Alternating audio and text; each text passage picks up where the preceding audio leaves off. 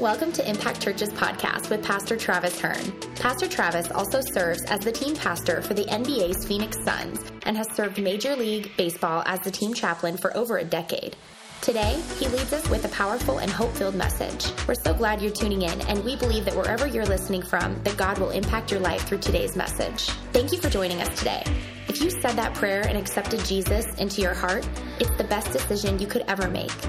We want to connect and celebrate with you. Visit impactchurch.com for more information about our church and how you can get plugged in here with us. Be sure to subscribe and share today's message with your friends. Thanks for tuning in, and we can't wait to hear how God has made an impact in your life. Like a relationship, a marriage, where it is truly a match made in heaven. Anybody, you know, like, you're like, that's what I'm talking about right there. Like, I want a match made in heaven. I, I want, I don't want a match made from hell.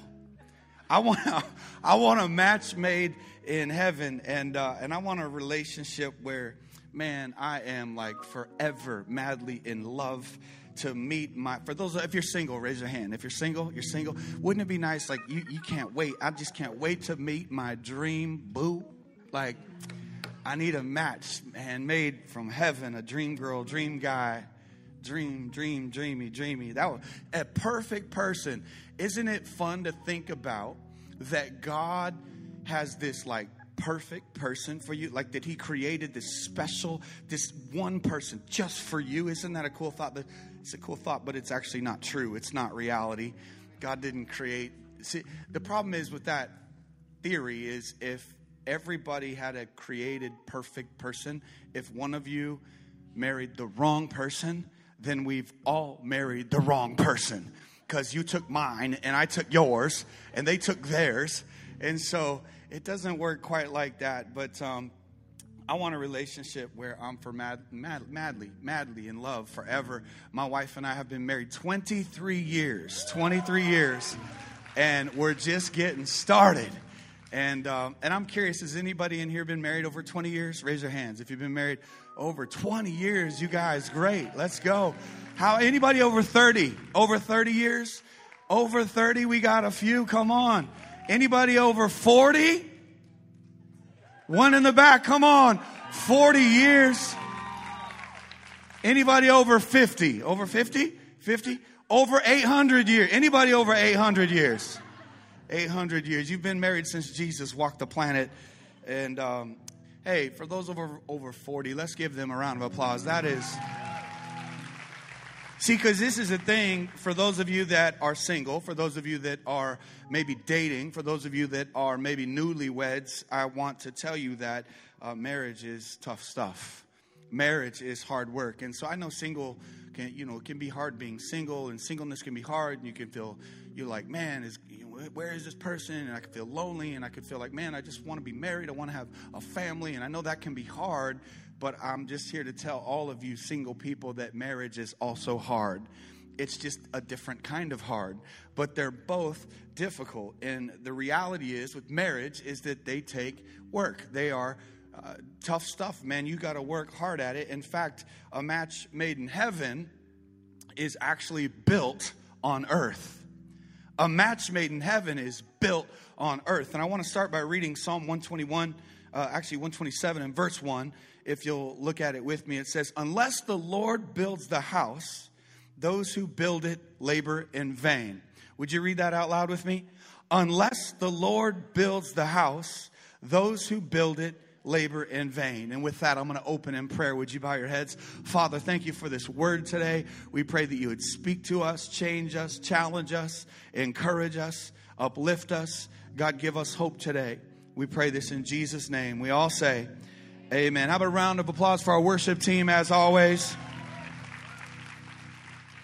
Unfortunately, there are no fairy tale marriages because there are no perfect marriages and there are no perfect people. And so marriage takes a lot of work. To have a marriage that you consider it's a match made in heaven, which is the marriage I have, it takes a lot of attention. It takes a lot of intention. It requires sacrifice. It requires selflessness. A match made in heaven, it's built on earth. And I was refreshing myself this last week with some t- uh, statistics, and it said statistics in the United States of America say that 50% of every marriage in this country will end up in divorce. 50%. So if you have been through a divorce, you're not alone because one out of every two couples, it studies, statistics say, end up in divorce. They also say that remarry, the second marriage, 60% of second marriages end up in divorce. Third marriages, 73% of third marriages end up in divorce. Aren't you glad you came to church today? This is the most depressing stuff ever in the world. But the crazy thing is, I've never met anybody in my life that is about to get married that's like PT. This is really cool and it's an exciting event, but I just can't wait till I get divorced one day. Nobody wants to get divorced. Nobody likes divorce. We hate divorce. In fact, the Bible says in the book of Malachi that God hates divorce. He doesn't hate the person who gets divorced, He just hates the concept of divorce for the same reasons that you and I do. It's painful. It's hard. Some of you in here, you've gone through this. You could preach this better than I can. It's painful and it's difficult. But listen, when you build your house, when you build your marriage on the Lord, you're not laboring in vain. And when you build your foundation on Jesus Christ, guess what? The statistics go out the door because God is bigger and greater than all statistics. I'm going to need some help in this 1215 service this morning. And so I want to start with the foundational verse about marriage. It's way back in Genesis chapter 2, verse 22, when God created Adam and Eve, and he says this in Genesis 2:24. Actually, he says, "For this reason a man shall leave his father and his mother and be joined to his wife, and they shall become what's it say? One flesh. One flesh. Say that again. One flesh. So two become one. Two become one physically, two become one emotionally, and most important in God's sight, the two become one spiritually. So God now sees the two of you as one. There is incredible beauty in this verse, but it also shows while there can be so much pain when a marriage is broken. Because when two become one, and now we go through a divorce, the flesh, the spirit, the emotions are being ripped into two again. And so it's hard on families. It's hard on us. It's hard on our children. It's hard on the people who love us and know us. So a match made in heaven is built upon God's word. God's word. And God's word teaches us what true love is, what God's love is. Not human love, not human lust, not infatuation, not the feel goods and the butterflies, but what love actually is. And it tells us this in 1 Corinthians 13. It gives us 16 things about love. It tells us 16 things about what love is and what love is not. So I read this about a month ago. Let's read this again. 1 Corinthians 13, verses 4 through 8. We're going to read this out loud together. Here we go. Love is patient. Love is kind. It does not envy. You are losing of all three services so far. Let's read this out loud like we love the Word of God. Does anybody love the Word of God? You love it? Let's read it like we love it. Love is patient. Love is kind. It does not envy. It does not boast. It is not proud. It does not dishonor others. It's not self seeking. It's not easily angered. It keeps no record of wrongs. Love does not delight in evil, but rejoices, rejo- eh, whatever, with the truth. I think love reduces too. Verse 7 it always protects, it always trusts, it always hopes, always perseveres. Love never fails. Love never fails. God's love never fails. Let's give him some praise. God's love never fails. Human love fails. But God's love never fails. And so if you want a match made in heaven, it's built on earth by building it upon the First Corinthians 13 foundation of love. So I want to give you four things in your outline today on how to make your relationship a match made in heaven. Now, we're not going to get through all four of these. We're going to get through two because I only got through two in the first two services. So we're only going to get through two. This is at minimum going to be a two part message series.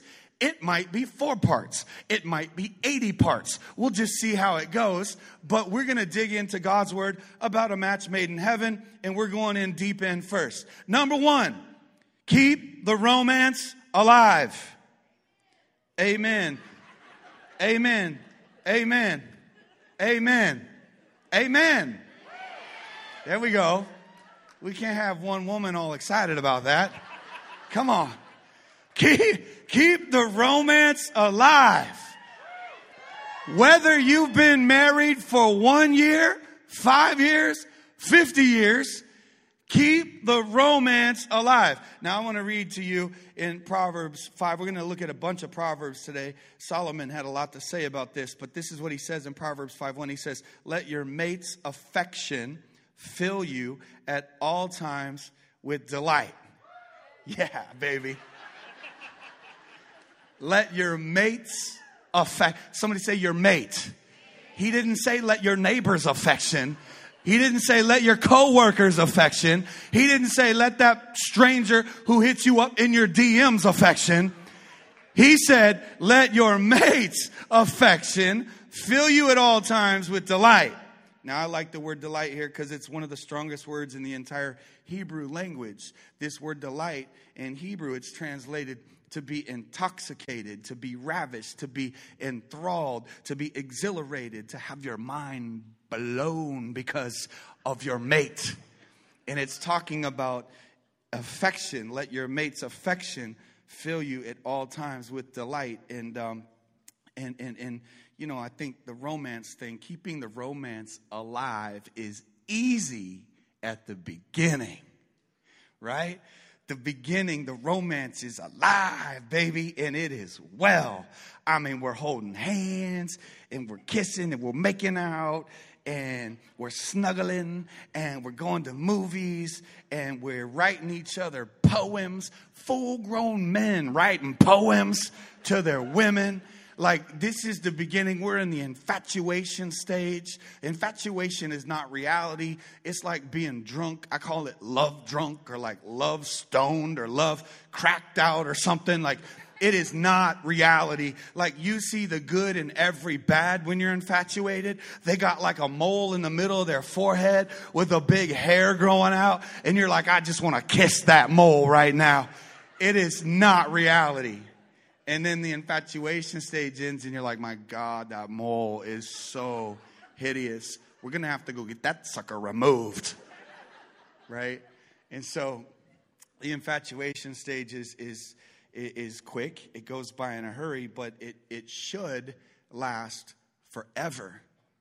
It should last forever and we have to work for that. And Solomon, you know, he wrote a whole book called called Song of Solomon, and you cannot read that unless you're 18 years old or older. But if you're 18 years older, older, Song of Solomon's a good book for you. He wrote this poem to his woman, and I want to read it to you because it's quite impressive. The words that he says, very romantic. He says, You are beautiful, my darling. Beautiful beyond words. Your eyes are like doves behind your veil. Your hair falls in waves like a flock of goats winding down the slopes of Gilead. Can you picture it? Then he says, Your teeth are as white as sheep, recently shorn and freshly washed. Then he says, Your smile is flawless. Each tooth is matched with its twin. Can you imagine matching teeth? I mean, he is digging in here. Your teeth have twins. He says, Your lips are like scarlet ribbon. Your mouth is inviting. Your cheeks are like rosy pomegranates behind your veil. Your neck, man, it's as beautiful as the Tower of David, jeweled with the shields of a thousand heroes. Your breasts, let's not ignore the breasts. Your breasts are like two fawns, twin fawns that be, of a gazelle grazing among the lilies. I have no idea what he's trying to say. You're altogether beautiful, my darling, beautiful in every way. I mean, can you imagine saying this stuff to your girl? You know what I'm saying? You're like, Natalie, your hair is like a flock of. it's like a flock of goats. My God, your teeth match. Like, you know what I'm saying, babe? Like, your neck is like Tower of David. I mean, my gosh. You know, we might have to modernize it. Like this, this is like old school sexting. Solomon is sexting, old school style. We have to modernize it like your teeth are like a white Rolls Royce in Scottsdale, Arizona. You know, your your neck is like the Empire State Building, you know. We have to modernize it. Your breasts. Y'all didn't think I was gonna go there, did you? I'm not going there. I don't know what they're supposed to be like. I just know that we could do far better than a pair of fawns. I mean, come on now, that's a little weird. I can't even see how that works out. But, but the point is, is that you know, matches made in heaven, they, they keep the romance alive. You know, we get past a certain stage and When's the last time you wrote your significant other a note, a card, a letter, sent flowers? Listen, when's the last time, if you're married, when's the last time you went out on a date? Somebody say this date your mate. Will you say that out loud? Date your mate. Date your mate. We're all guilty of this. We get caught up with time, and we got children, and we got work, and we got stuff. We have to make time. Date your mate. Date your mate. And in fact, don't stop dating your mate, and don't stop mating and dating date your mate, right? Date your mate. Now, obviously, keeping the romance alive, I have to talk about sex because the Bible talks about sex. The world talks about sex. Uh, media talks about sex, social media talks about sex, movies talk about sex, radio talks about sex, songs talk about sex. Everybody on the planet is talking about sex. But the thing about them talking about sex is they are not talking about the truth about sex. And God's word tells us the truth about sex. And so I think it's important that we look to God's word on the truth about sex because it's maybe not sex E in the way we want to hear it in our flesh but it's good for us to know what the truth of God's word has to say about this topic. Now, make no mistake that sex is not bad, right? I mean, God created sex. God created it. Easy now, easy now. God created sex. And, um, you know, it, He created, God, sex was God's idea. He created it. It's not dirty. It's not gross. It's not perverted. We as humans made it gross. We as humans made it perverted. And we as humans have distorted the original design for sex. And by the way, sex, biblical sex, is actually incredibly pure. It's sacred, in fact. In fact, biblical sex is important for our romance life because it's created for intimacy and for enjoyment and for unity and for procreation. I want us to read Hebrews 13 4 together. Let's read this out loud. Hebrews 13 4. Honor marriage and guard the sacredness of sexual intimacy between a wife and a husband. Honor marriage. How do we do that? We guard the sacredness of sexual intimacy between a wife and a husband. I know the whole world is telling us something different. Everybody out in the world is telling us otherwise. They're saying have sex with ever you want to have sex with whoever you want to have sex with. It, the world's the world's way is if it feels good to you, then by all means do it. You be you, baby. Have sex with whoever, whenever, however. That's the world standard. The world standard for sex is that there is no standard. And that that standard is always changing culture to culture. It changes. Well, this is what it looked like in the 50s. This is what it looked like in the early 1900s. This is what it looked like in the 80s. This is what it looks like in the 2000s. And so the world standard, it's like a never ending moving bar. It's just always changing with the way culture changes. But the word standard about sex has never changed. It's literally the same standard that it was 2,000 years ago. Sex is created for inside the context of marriage. I'm going to say it again. Sex is created by God according to his word for inside the context of marriage. Now, I know that many of us in here have completely screwed that up. Literally. If you've screwed that up, raise your hand. Come on, be honest. You're in church. You're in church. I'm not here to condemn you. I'm not here to shame you. I like that we have a bar set for us that is really, really high. I like that we have a target that God gave us and that it's not easy to hit because it keeps driving us to move forward, to be better, to do better, to become more pure in our hearts. I'm not here to judge. I'm not here to criticize. I'm just here to tell you what the Word of God says. Sex is, is reserved, according to Scripture, for the context of marriage. Some of you might think, oh boy, he's old school. He going old school. Listen, I'll take that as a compliment because I'm here to preach the Bible. And the Bible is old school. This is God's word for our life. I just happen to know how much more blessed your life will be if you live by the Bible standards and not the world standards. I also know how much pain you will save yourself if you live by the guidelines of God's word and not the world. And so, can I talk about it? You're gonna, you know, the, the, some of you will never come back to this church ever again, and and that's okay. If you find a church that is in the valley that says you can have sex with whoever you want, whenever you want, outside of marriage, then I'm here to tell you that they're preaching heresy.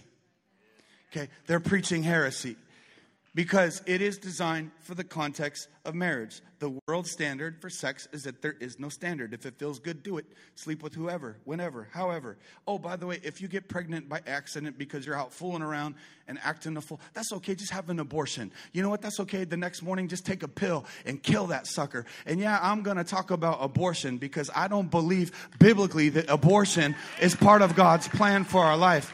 I'm not here to talk politically. I'm here to talk biblically. And I'd be happy to share plenty of scriptures with you on this topic. And one of them is in Psalm 139. 139. I want you to look at this with me for a minute because it talks about this. David said, To God, God, you made all the delicate inner parts of my body, and you knit me together in my mother's womb.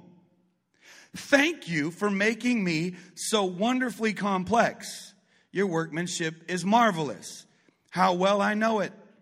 Listen to this, verse 15.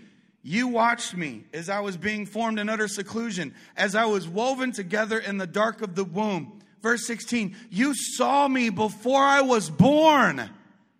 Every day of my life was recorded in your book. Every moment was laid out before a single day had passed. David is saying, Look, man, there's a life in there. God created the life. By the way, Impact Church, God is the giver of life. You can't give life. I can't give life. God is the giver of life. And even if you had an accident, it might have been an accident on your part, but it wasn't an accident on God's part. God is the giver of life. I am a living testimony of a mama who had me at 16 years old. What if she would have aborted me? 16 years old. 16. See, I believe that God is the giver of life. God is the giver of life. And by the way, if we reserve sex for inside of marriage, abortion wouldn't even be a topic of discussion anyway. If we reserved it for marriage only, this wouldn't even be a concept because it is God's best for our life. Now, I will say this that I understand for those of you that are dating, those of you that are courting, you know, the American word is dating, the biblical word is courting, court, courting, courting. And when you court, um, are you, you, you guys are all single? This is a single section. It appears that you're very single because I could see the desperation on your face. No, I'm just kidding. But if you're single, when you meet somebody, the, the, the courting is I am now going to meet you in the context of Christ. And I'm going to make sure before I date you, you love Jesus Christ with all your heart. And if you don't, I'm not saying yes to a date. I'm not saying yes to the movies. I'm not saying yes to dinner if you don't love Jesus. So courting starts on the foundation of two people loving Jesus Christ together. And when you court, that's when you're getting to know each other emotionally, physically, uh, spiritually. And courting is bigger than just the person, courting is about the family. And for those of you that are single, I've got news for you. When you marry somebody, you marry the family. And so if you don't like the family, run because you marry the family. There's a reason everybody hates their in laws. Yes, run.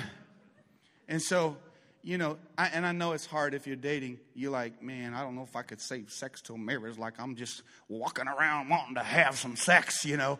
And I say, like, you know, when Natalie and I got uh, when we got together, we started dating, we started courting, and um, you know, we, we, we decided, we, we made a decision together that we were going to save sex until marriage, okay? And, and we made it. We made it, okay? But, but, but listen, do you think it was easy? You're like, yeah, you're a preacher. You guys are preachers of the Most High. You probably didn't even have the desire.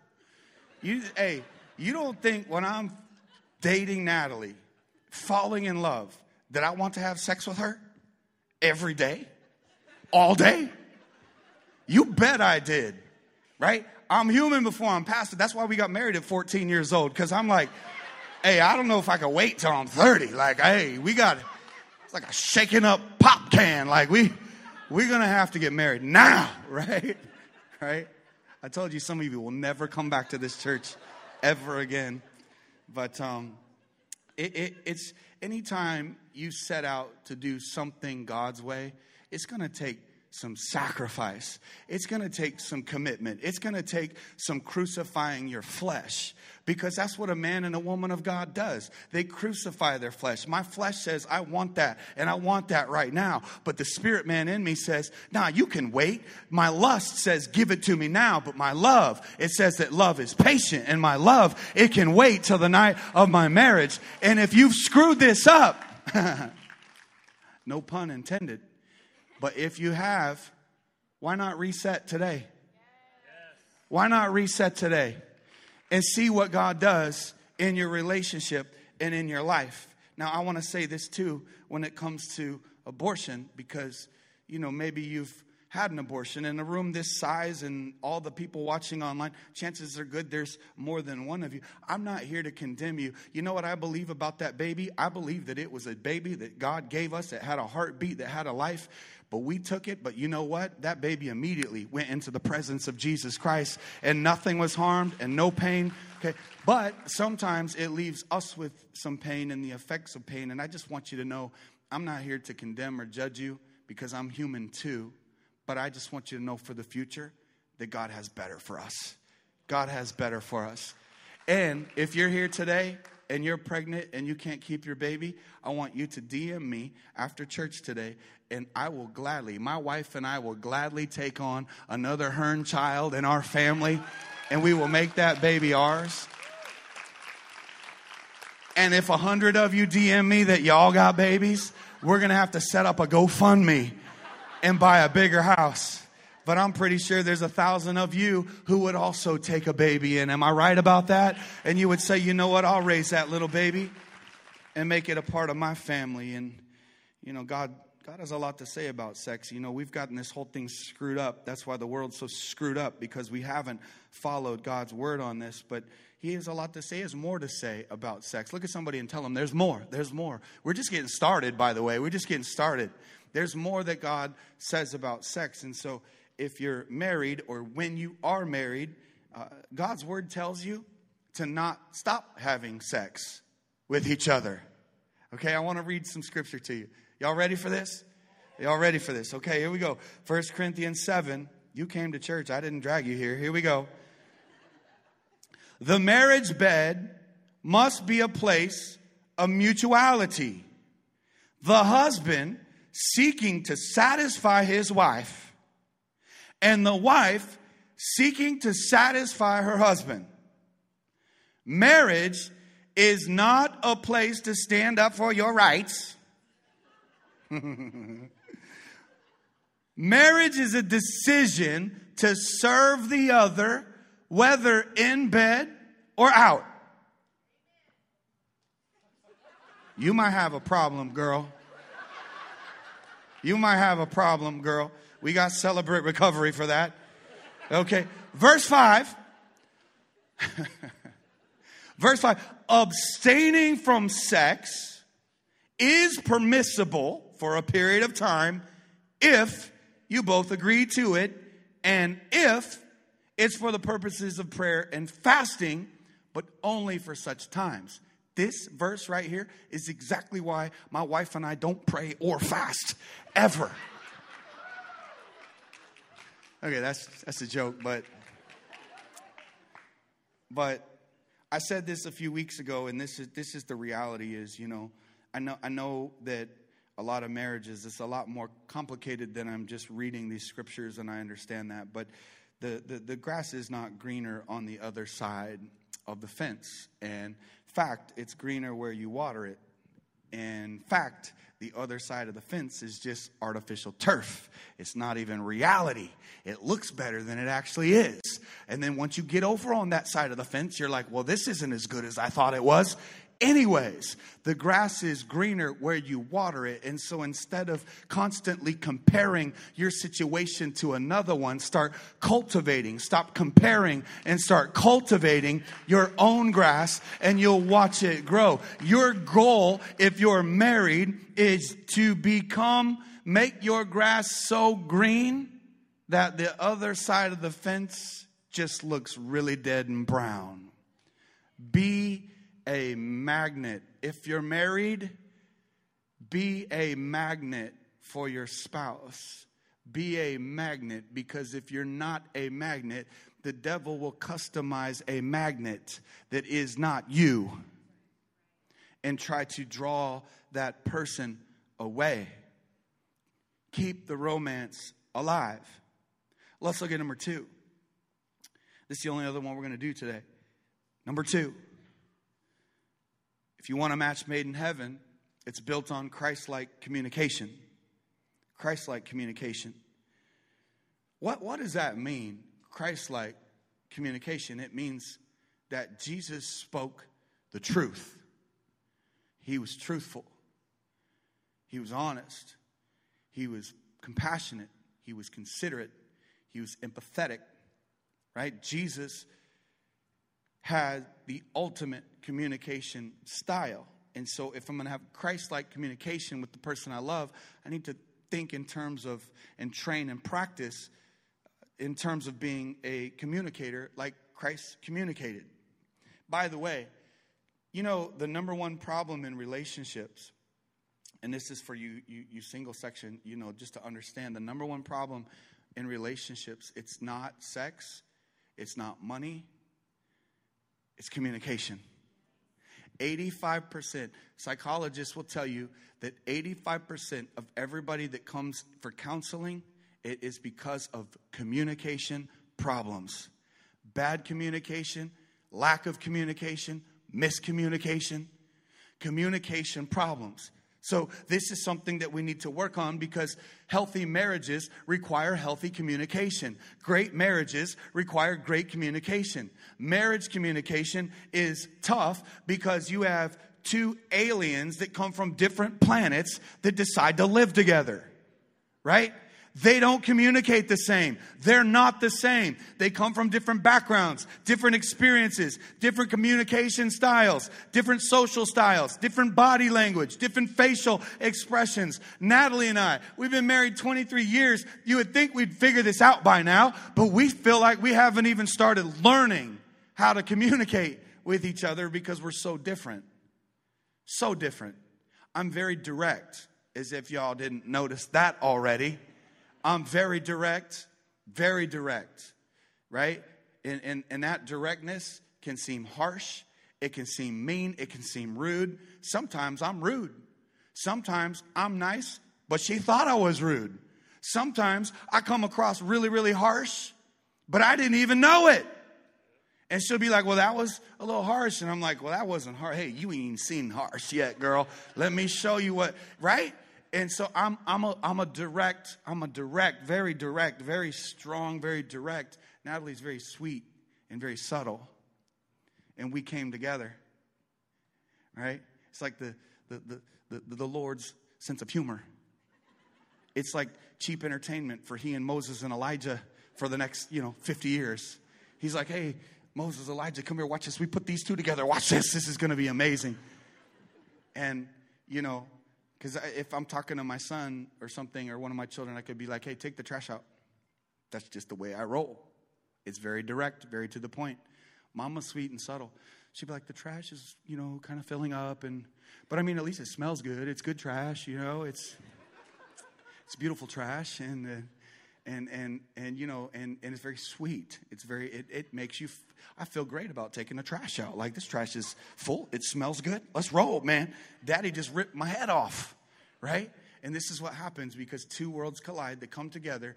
We're different in every possible way and we've got to learn to communicate the way the other person can understand it comprehend it and process it. Okay? Is it whose fault is it if i say something that I did not mean it to sound harsh, but she heard it and it felt harsh. Whose problem is that? It's my problem because I have to learn to understand how she thinks, how she sees it, how she feels it, so that I can communicate effectively to her heart. The same is true with her. You know, I'd rather her say, like, stop doing that, bro. I'd rather her say, hey, point two in your sermon sucked right? Like, just give it to me, lay it into me. So she's got to learn to communicate to me, and I've got to learn to communicate to her in the ways that we communicate. And so we're very different. Everybody is. Man, women, you're different, man. You communicate. Hey, even the, the amount of words that we use. Studies show that men speak about 20,000 words a day, which seems like a lot to me. Women, Women speak about 30,000 words a day. You guys, that's a lot more. That's a third more of words, right? And if your marriage is anything like mine, I used all 20,000 words throughout the day before I even got home, and mama still got another 10,000 words to go, you know? She's like, Will you talk to me? I'm like, I'm, my talk tank is gone, you know? Gone. And she's just talking away. She just wants, she wants to talk to her husband. Her husband is done talking right? We're radically different. We're radically different, and that's intentional. That's on purpose. God's word has a lot to say about communication. In fact, King Solomon had a lot to say. I want to read through a couple scriptures in Proverbs. Look at this one with me in Proverbs 18 21. It says that death and life are in the power of the tongue, and those who love it will eat its fruits. Death and life are in the power of the tongue. The words you say, and those who love it will eat its fruit. You know what that means? If you use your words to destroy people, to gossip, to slander, to lie, to cut people, to belittle people, you will eat its fruit and you're going to reap what you sow and it's going to come back and cut you. That's what it means. And so he's saying words are powerful. You can destroy your life with your words. You can destroy your marriage with your words. You can destroy your children with your words. You can destroy your career or your reputation with the words that you say. And that's the bad news. But the good news is the opposite. You can build your marriage with the words that you choose. You can speak life to your wife. You can speak life to your husband. You can use words that edify and encourage and uplift and build. And some of you today, your words have killed your marriage. You said, no, it was they did this. No, no, no, no, no. It was the words. The words are what killed your marriage. And so we need to choose to speak life. Speak life. I want to jump down to James chapter 1, verse 19 for a second. We read this about a month ago, and I wanted to bring it back today. James 1 19 he says, Let every person be quick to hear, slow to speak, slow to anger. Let's read that out loud together. Ready? Here we go. Let every person be quick to hear, slow to speak, and slow to anger. Okay? Well, let, us break this down. Quick to hear. Quick to hear. With my, with my ears, but not just with my ears, because listening involves more than my ears. I'm quick to hear with my eyes my attention. I'm quick to hear with my heart, sympathy, empathy, feel what they're saying, quick to hear and try to understand it from their perspective. Have you ever been in an argument and it didn't go well? Anybody? So, in an argument between a man and a woman, a husband and a wife, who wins? Who wins that argument? Who wins? I do. What do you mean? I win. Nobody wins. Nobody wins. The reason nobody wins because really an argument we get it in our head it's about it's, it's like this win thing. It's like it's about winning. It's about me being right. It's about me making sure that they know that i'm right. So i'm going to keep saying what i'm saying and i'm going to say it over and over. I'm going to say it louder. I'm going to say it stronger. I'm going to say it softer. I'm going to say it with tears. I'm going to say it however i got to say it so that this person will finally come over onto my side. Guess what? They're never coming over onto your side because they feel like their side is what they want to be heard. This is the way i feel. This is the way i feel. Neither is wrong both are right because both are the true realities of what we're feeling. We have this going on in our world today, right? We have this going on in our our our our, our streets, in our neighborhoods, in politics. We have this going around in the nation, in the world. We say, hey, no, it's this way. No, it's this way. No, it's Democratic. No, it's Republican. No, it's this. No, it's that. No, no, there's no racism. Okay, white man, there's no racism, right? Why don't you listen to me from my perspective and let me just tell you the way I feel? And why don't you listen to my perspective and let me tell you the way I feel? And if we would all just start listening to each other a little bit more, it might actually heal our land instead of just telling people the way we think it is. This is the power of communication that we need to be quick to hear, quick to hear, quick to hear, quick to hear. And then he says, slow to speak. Say that out loud. Slow to speak. Slow. Slow. You don't have to react.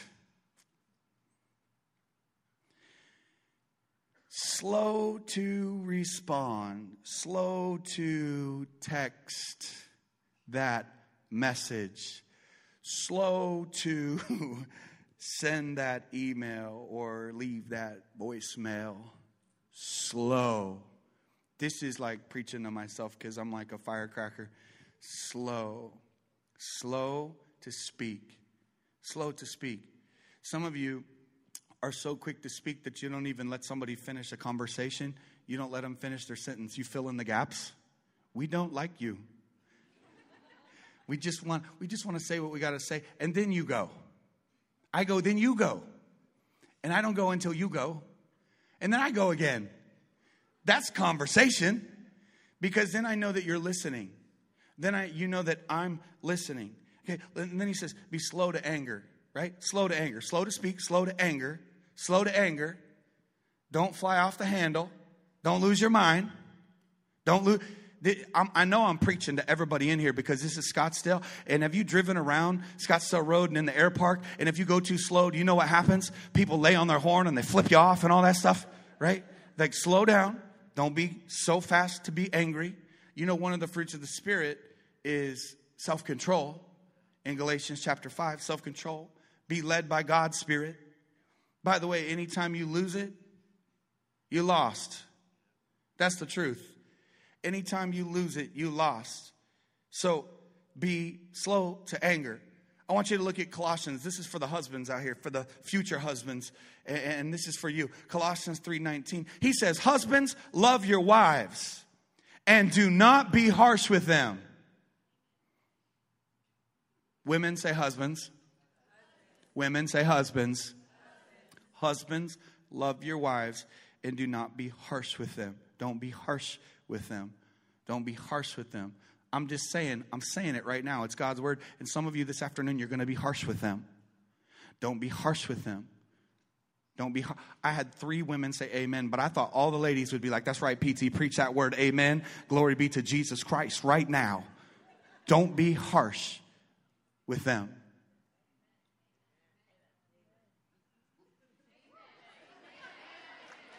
Don't be harsh.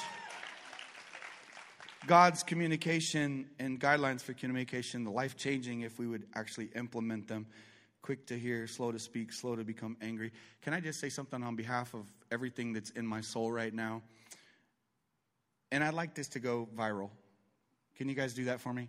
Like, I just need this, like, broadcasted from like CNN and NBC and Fox News. If you could just put this one little clip out there can the whole world stop being so freaking easily offended about everything? Can we do that? Can we? Can we do that? Can we stop being so offended? Can we stop being so defensive? Can we stop assuming that we know everything about other people? Can we stop pointing blame and accusing everybody of everything else when we're a part of the problem as well? Can we stop doing that? Can we lay down our weapons of defense and start listening with empathy to one another? Did you get it? Is on CNN yet? Let me know. Fox News, whatever, whichever one you prefer. I prefer the good news of the gospel of Jesus Christ. I, I so it's interesting because, you know, we're kind of dumb as humans. We, we point blame, and you know. By the way, it's one of man's oldest problems. One of man's oldest problems is pointing blame. Remember Adam and Eve? God created Adam and Eve, and then they're in the Garden of, of, of Eden, and then remember the devil comes and he's like, Eve, you need to eat of this fruit. She's like, Yo, the Lord told me no. Yeah, but the Lord told you no because He knew that you would have all kinds of wisdom and you'd have all kinds of knowledge. And He tricks and deceives the woman into taking the fruit. And then she goes to her husband and she's like, Yo, homie, this is good stuff. Like, you should try it, right? And then he takes it and he tries it. And then they're naked and then they're hiding in shame because anytime we do something wrong, what do we do? We hide we try to cover it up. That's what we're trying to do, trying to hide, trying to cover it up. And then God comes along and he's like, Adam, where are you? You, you, you. And Adam's like, I'm right here, Lord.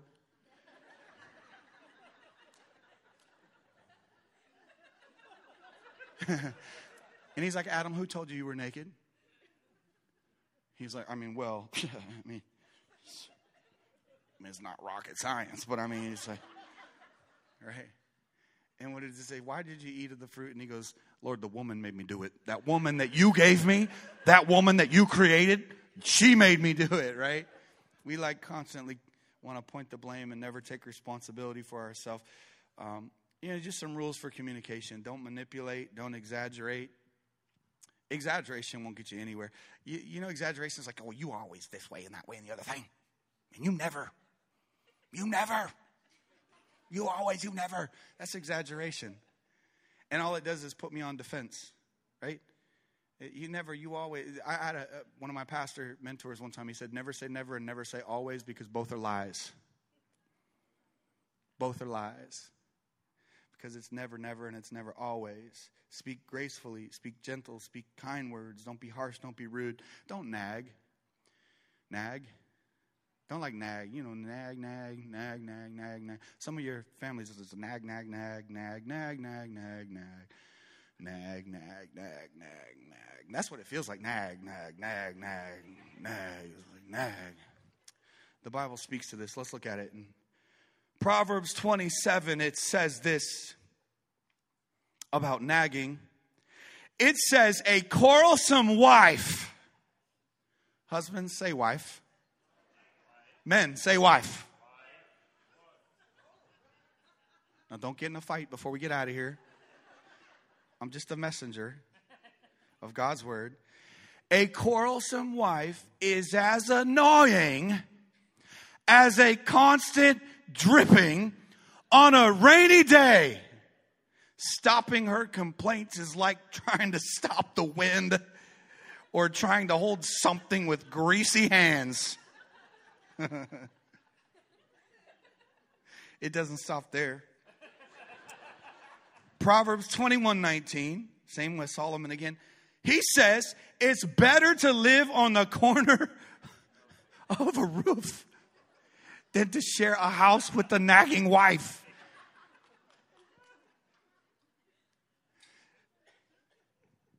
Some of you ladies have no idea why your husband built a man cage in the cave in the garage you, you, you thought he just liked to be in the garage. He don't like to be in the garage. You just thought he liked to play darts all night. He don't want to play. He's like, how do I get away from that for a while? I just need to get away from that for a while. What are you going to go do in the garage, honey? Uh, I'm going to build a car or something. I don't know. I don't know. A nagging wife. A na- but we both know that there are women that speak harshly to their men, and we both know that there are men, men that nag their women. So it goes both ways. So for all of us, that we learn to speak gentle and not harsh, and kind and not harsh, that we learn to not nag each other and nag one another because all that does is drive a wedge between our relationship and put a wall between she and me. So that's two points. We're going to continue this next week. It's going to even be better next week. It's going to be better. And this was pretty good. It's going to be better. This was pretty good, but it's going to be really good next week. So here's what I want you to do. Would you stand to your feet with me? Come on, stand to your feet, everybody. Stand to your feet. And um, I just want you to lift your hands for a minute to the Lord. And you know, this is, I say it all the time, but lifting our hands is biblical. The Bible says, Lift your hands, all you people. It says, Shout to God with the voice of triumph. When we lift our hands, it's just like the perfect symbolism of surrendering to God. God, I surrender. I surrender. God, I got nothing to hide. You can see my hands. It's a great illustration of when a child holds their hands up to their mother or their father because they want to be picked up. God, we want to be picked up today. We want you to pick us up and hold us and carry us through. God, we need you to carry us through. We need you to carry us through. And I know that there's many of you here today that you need a miracle. You need God to do something in your life. As I started, I mentioned Genesis 22 and Abraham and Isaac, and you need God to provide a ram for you. And I just want you to know that your miracle is in the making your miracle is on its way up the backside of that mountain. You might not be able to see it. You might not be able to sense it. You might not be able to feel it. But I want to prophesy to you right now in the name of Jesus, mighty and most high God, that your miracle is on its way up the backside of that mountain. And God is always, always, always, always on time. He will never leave you. He will never forsake you. He will never fail you because we just read that God's love never fails. Never fails. And when God provided that ram late in the midnight hour, right on time for Abraham, Abraham in Genesis 22 cried out and said, Jehovah Jireh, the Hebrew for God is my provider. God is my provider. Listen, God is your provider spiritually, emotionally, relationally, physically, mentally. God is your provider. He's your provider. He is Jehovah Jireh. And if you're here today and you've never given your life to Jesus Christ, you can trust Him with your life. You can trust Him with your heart. You can trust Him with your soul. Jehovah, Jehovah Jireh. Today, if you're not a Christian, if you've never stepped out in faith and surrendered your life to Christ, I want you just to pray right now from your heart and take a step of faith. Step out of that boat today and say, Jesus, today, I give you my life. I give you my heart. Thank you for giving me your life and dying on the cross for me, paying the price for my sins. God, forgiving me, giving me a brand new life, starting me over in this life. God, I'm so grateful. You are Jehovah Jireh. Thank you for joining us today. If you said that prayer and accepted Jesus into your heart, it's the best decision you could ever make. We want to connect and celebrate with you. Visit impactchurch.com for more information about our church and how you can get plugged in here with us. Be sure to subscribe and share today's message with your friends. Thanks for tuning in, and we can't wait to hear how God has made an impact in your life.